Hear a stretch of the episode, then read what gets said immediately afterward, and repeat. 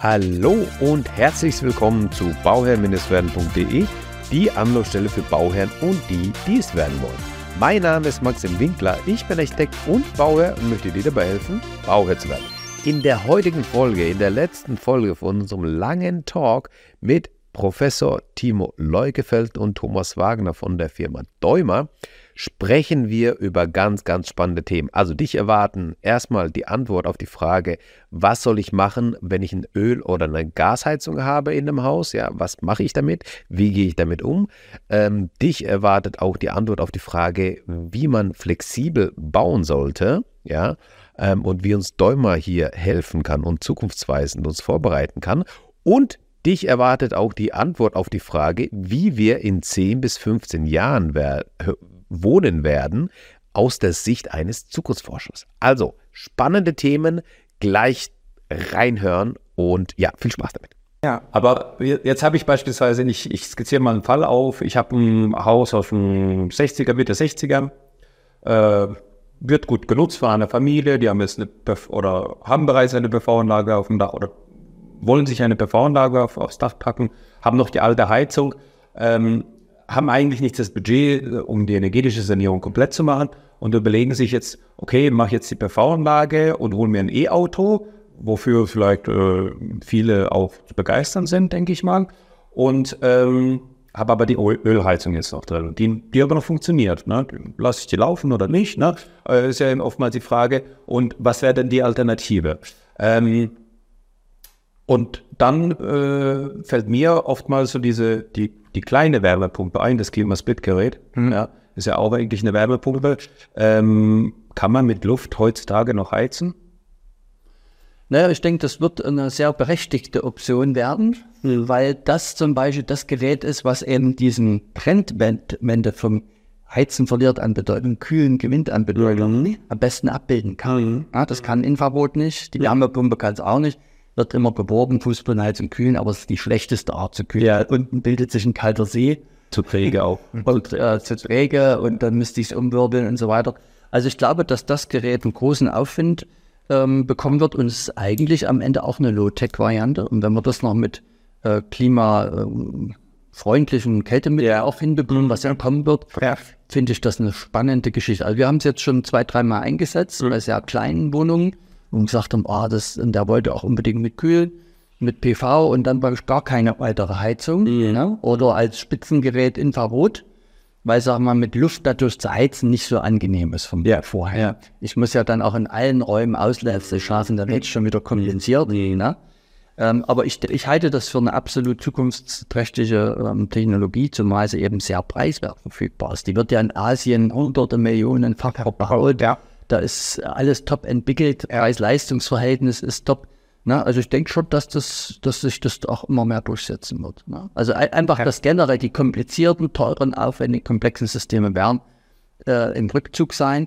Und die einfachen Lösungen, also Low-Tech ist das neue High-Tech. Ja, ja, ja, ja, ja, ne, ja, Mit Blick auf Handwerkermangel ja. wird, wird sich da immer mehr durchsetzen, bin ich mir sicher. Und das Schöne ist ja, sowohl bei Infrarotheizungen als auch bei Klimaspeed-Geräten ist es jetzt nicht so wie beim Nachtspeicherofen, dass er nachts aufheizt, äh, sondern dass sich da in, in Kombination natürlich mit der PV-Anlage, dass sich da auch natürlich äh, dann aufheize, wann ich die Energie brauche, nämlich mhm. tagsüber. Also tagsüber, da wo die Sonne scheint, da wo ich auch mit meinen PV-Strom auch im Winter ja. arbeiten kann, äh, kann ich sowohl bei Klimaspeed-Geräten als auch bei äh, Infrarotheizungen ja. meine Räume aufheizen. Nachts, wo ich die, wo ich sowieso bei, am, am liebsten mit, mit 18 Grad schlafen gehe, ähm, brauche ich auch die Energie nicht, dann muss ich irgendwie heizen. Ja. Mhm. Ja. Die Frage ist natürlich auch, A, um was für ein Gebäude ist. Also wie groß ist, ist das? Ne? Also ich mal, wenn ich, wenn ich kleinere äh, Räume habe oder kein großes, dann reicht ja oft der eine Zugang. Das ist ja oft das Problem bei den Split-Geräten. Dann bräuchte ich eigentlich drei, vier Geräte, ne, um mhm. in alle Räume zu kommen.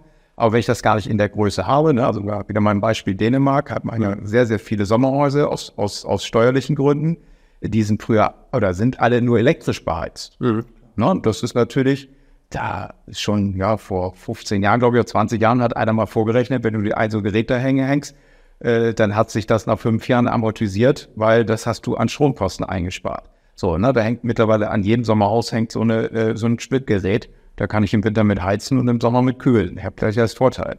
Und ich, ich könnte mir auch gut vorstellen, ne, wenn ich jetzt auch sogar in Neubau bin und ich gehe jetzt auf den Weg Photovoltaik und ich mache mein, mein, meine Heizung eben nicht über ein Heizungssystem, sondern über eine Krautheizung und dann sage ich aber im Sommer kühl mhm. und das kombiniere, mhm. dann habe ich ja auch wieder nicht, ich muss ja für die wenigen Tage, wo ich die hohe Heizlast überhaupt habe im Winter, das ja nicht zu 100 Prozent mit den Unterrot machen.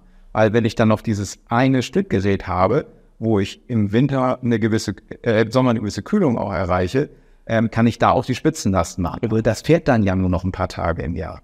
Also da brauche ich, da brauche ich über Jahresarbeitszeit eigentlich gar nichts zu reden. Weil mal ganz ehrlich, wie viele Tage werden wir haben noch im, im Jahr, wo wir mal unter, unter 5 Grad minus kommen oder so, wo das Gerät mal mitlaufen muss. Ne?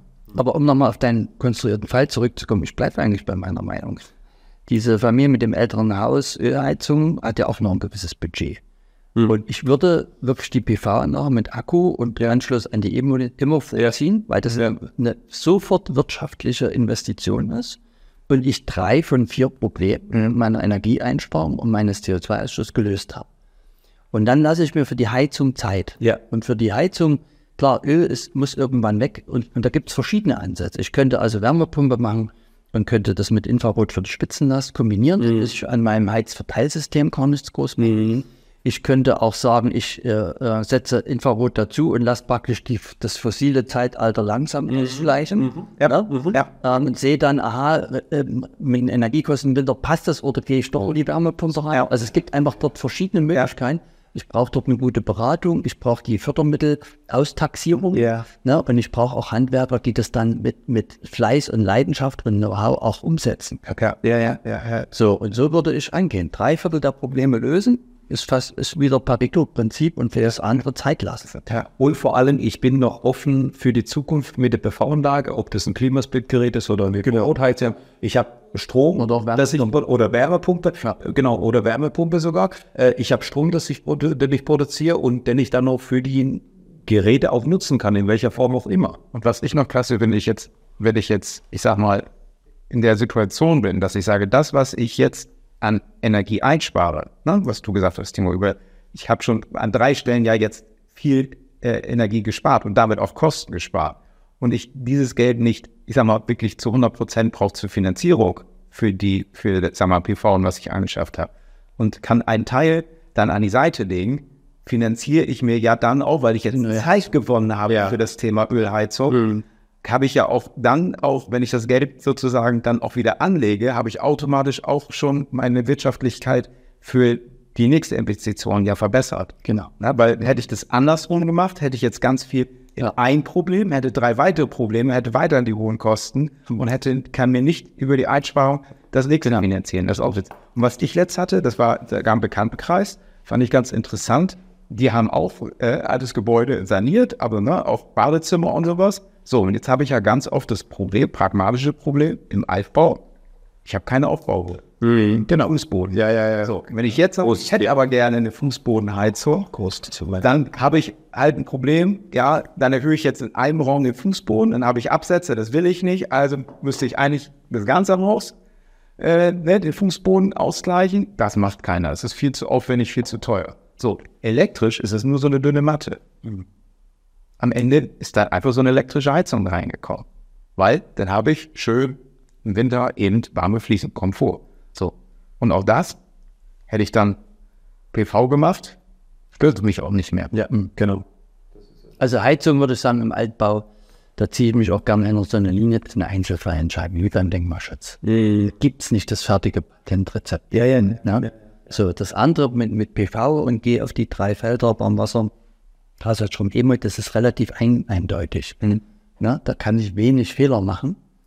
Und da gibt es auch viele Firmen, die das einbauen können. Ja. Das ist kein Hokuspokus. Und hm, das überrascht auch immer in Fernsehtalkshows oder so, ist ja immer die Frage, wo man mal Renke im alten Haus hat, eine Öl- und Gasheizung, was würden Sie mit der Heizung empfehlen? Ich sage gar nichts. so, und dann begründe ich es natürlich. Und da staunen immer viele und wollen dann immer wieder doch auf die Heizung. Ich sage, aber das ist doch hier das Wirtschaftliche. Und wenn wir jetzt nur den Heizkessel machen, sparen wir doch viel weniger Energiekosten CO2 ein, als wenn wir den Ansatz wählen. Ne? Also die Leute sind so fixiert, denke ich, auch durch diese Angst mit dem Heizungsgesetz auf diesen Kessel. Ich sage, löst euch doch mal. Ne? Ja. Hinguckt auf das ganze Haus. Ja, natürlich, das Einfamilienhaus mit PV, das wird zur Tankstelle. Also billiger kann man nicht fahren. Ne? Wir haben hier Renault Zoe in unserer äh, Firma 250 Euro Leasinggebühr im Monat und fahren drei Viertel des Jahres umsonst. Also günstiger kann man nicht fahren, auch so von der Lebensfreude her. Ne? Ja. Gutes Gebissen und ja. ne? so. Und das kommt bei den Bauherren total gut. Ja, ja, ja. ja. Denke auch. Wow, also ich glaube, ähm, haben wir noch irgendeinen Themenbereich, der noch offen geblieben ist? Ich habe so in meinem, in meinem, äh, in meinem Gedanken, wenn ich mir so alles überlege, wir jetzt sehr, sehr viele Punkte angeschnitten. Ich finde es auch sehr, sehr toll, wie wir über die Sachen jetzt auch diskutiert haben und äh, die Wege auch aufgezeigt haben.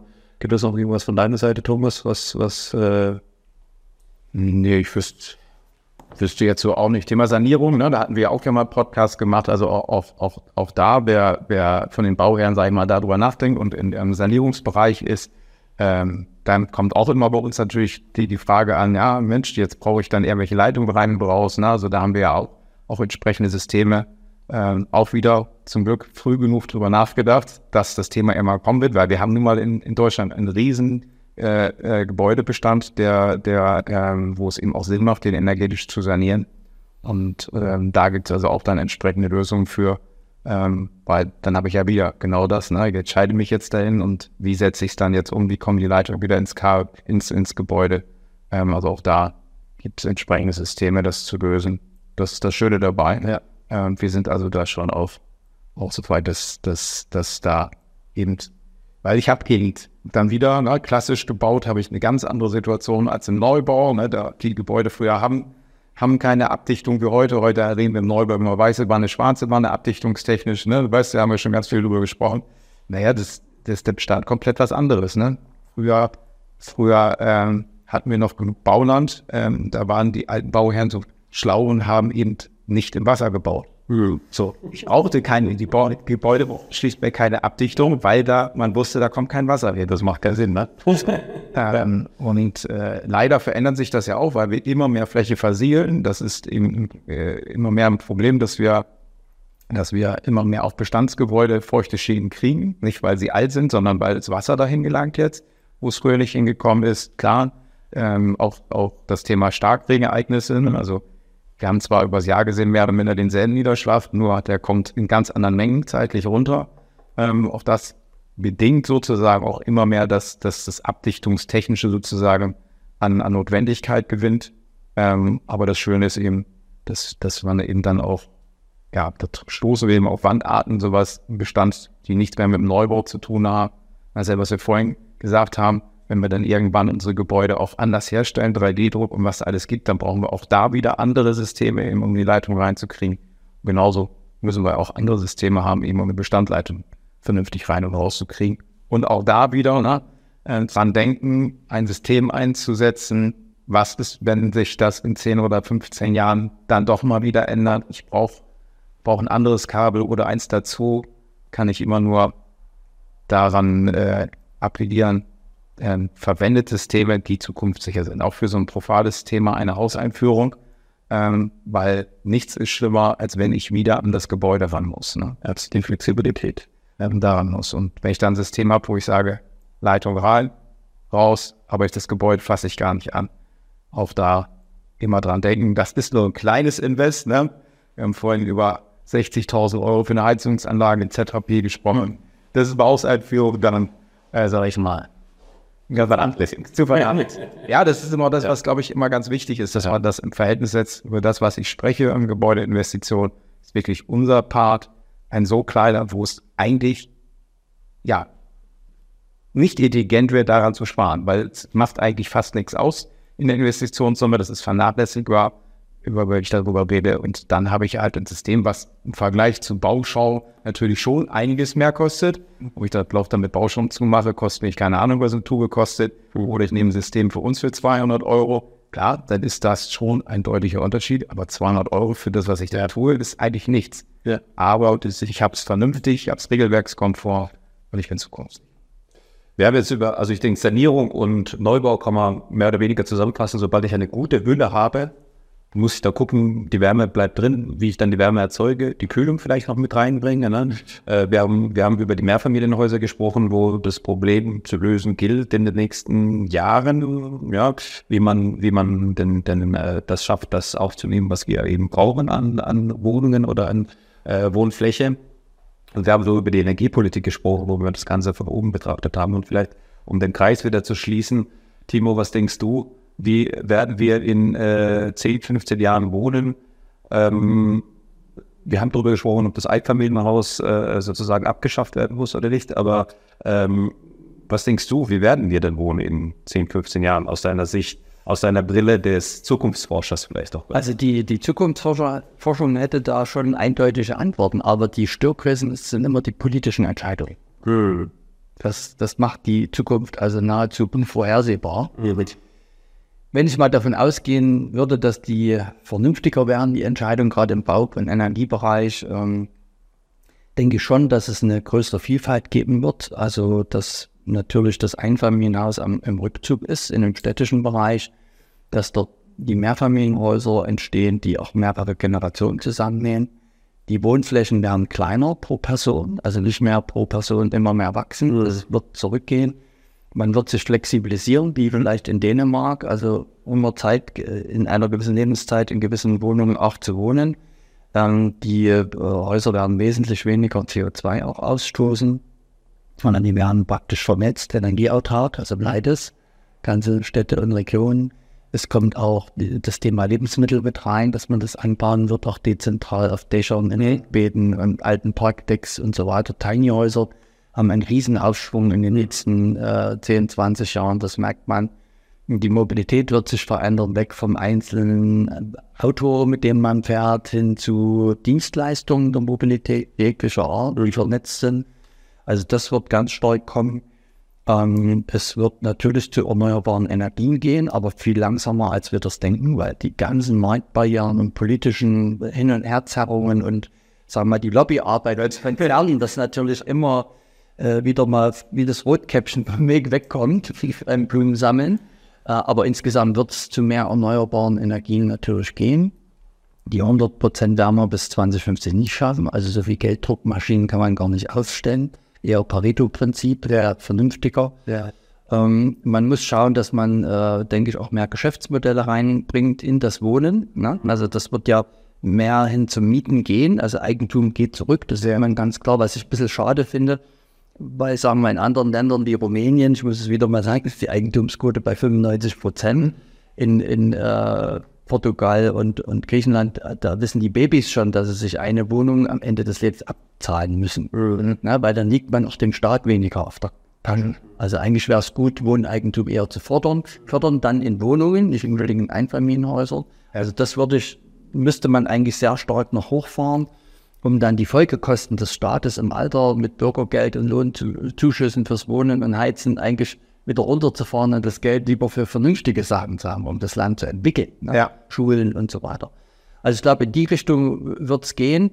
Ähm, und alles andere müssen wir halt schauen, was sich technologisch noch entwickelt. Der 3D-Druck, der Wasserstoff. Ne? Also es gibt ja so viele Dinge, die Robotik, die KI wird sich in alle Bereiche hineinbewegen. Und ähm, ich denke, das muss man steuern, da müssen wir gerade Regeln auch aufbauen für die KI, aber die wird natürlich auch das Wohnen äh, mordsmäßig verändern. Ja? In Richtung Ressourcenschonung und so weiter.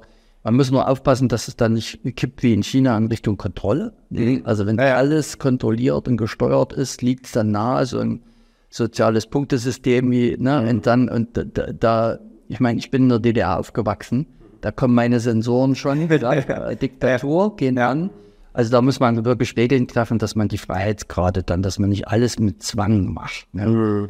So, und das denke ich, Begeisterung haben wir besprochen, das kann man einsetzen. Man muss auch Fördermittel einsetzen, ne? der Dreifachwumms für Wohnungsbau, ähm, Begeisterung, eine Effektivität aufs gesamte System draufzuschauen, ne? auf den Lebenszyklus, auf die graue Energie, dass wir wirklich ganzheitliche Prozesse gestalten. Und dann, denke ich, kann man viele Probleme lösen und das bin da eigentlich optimistisch insgesamt.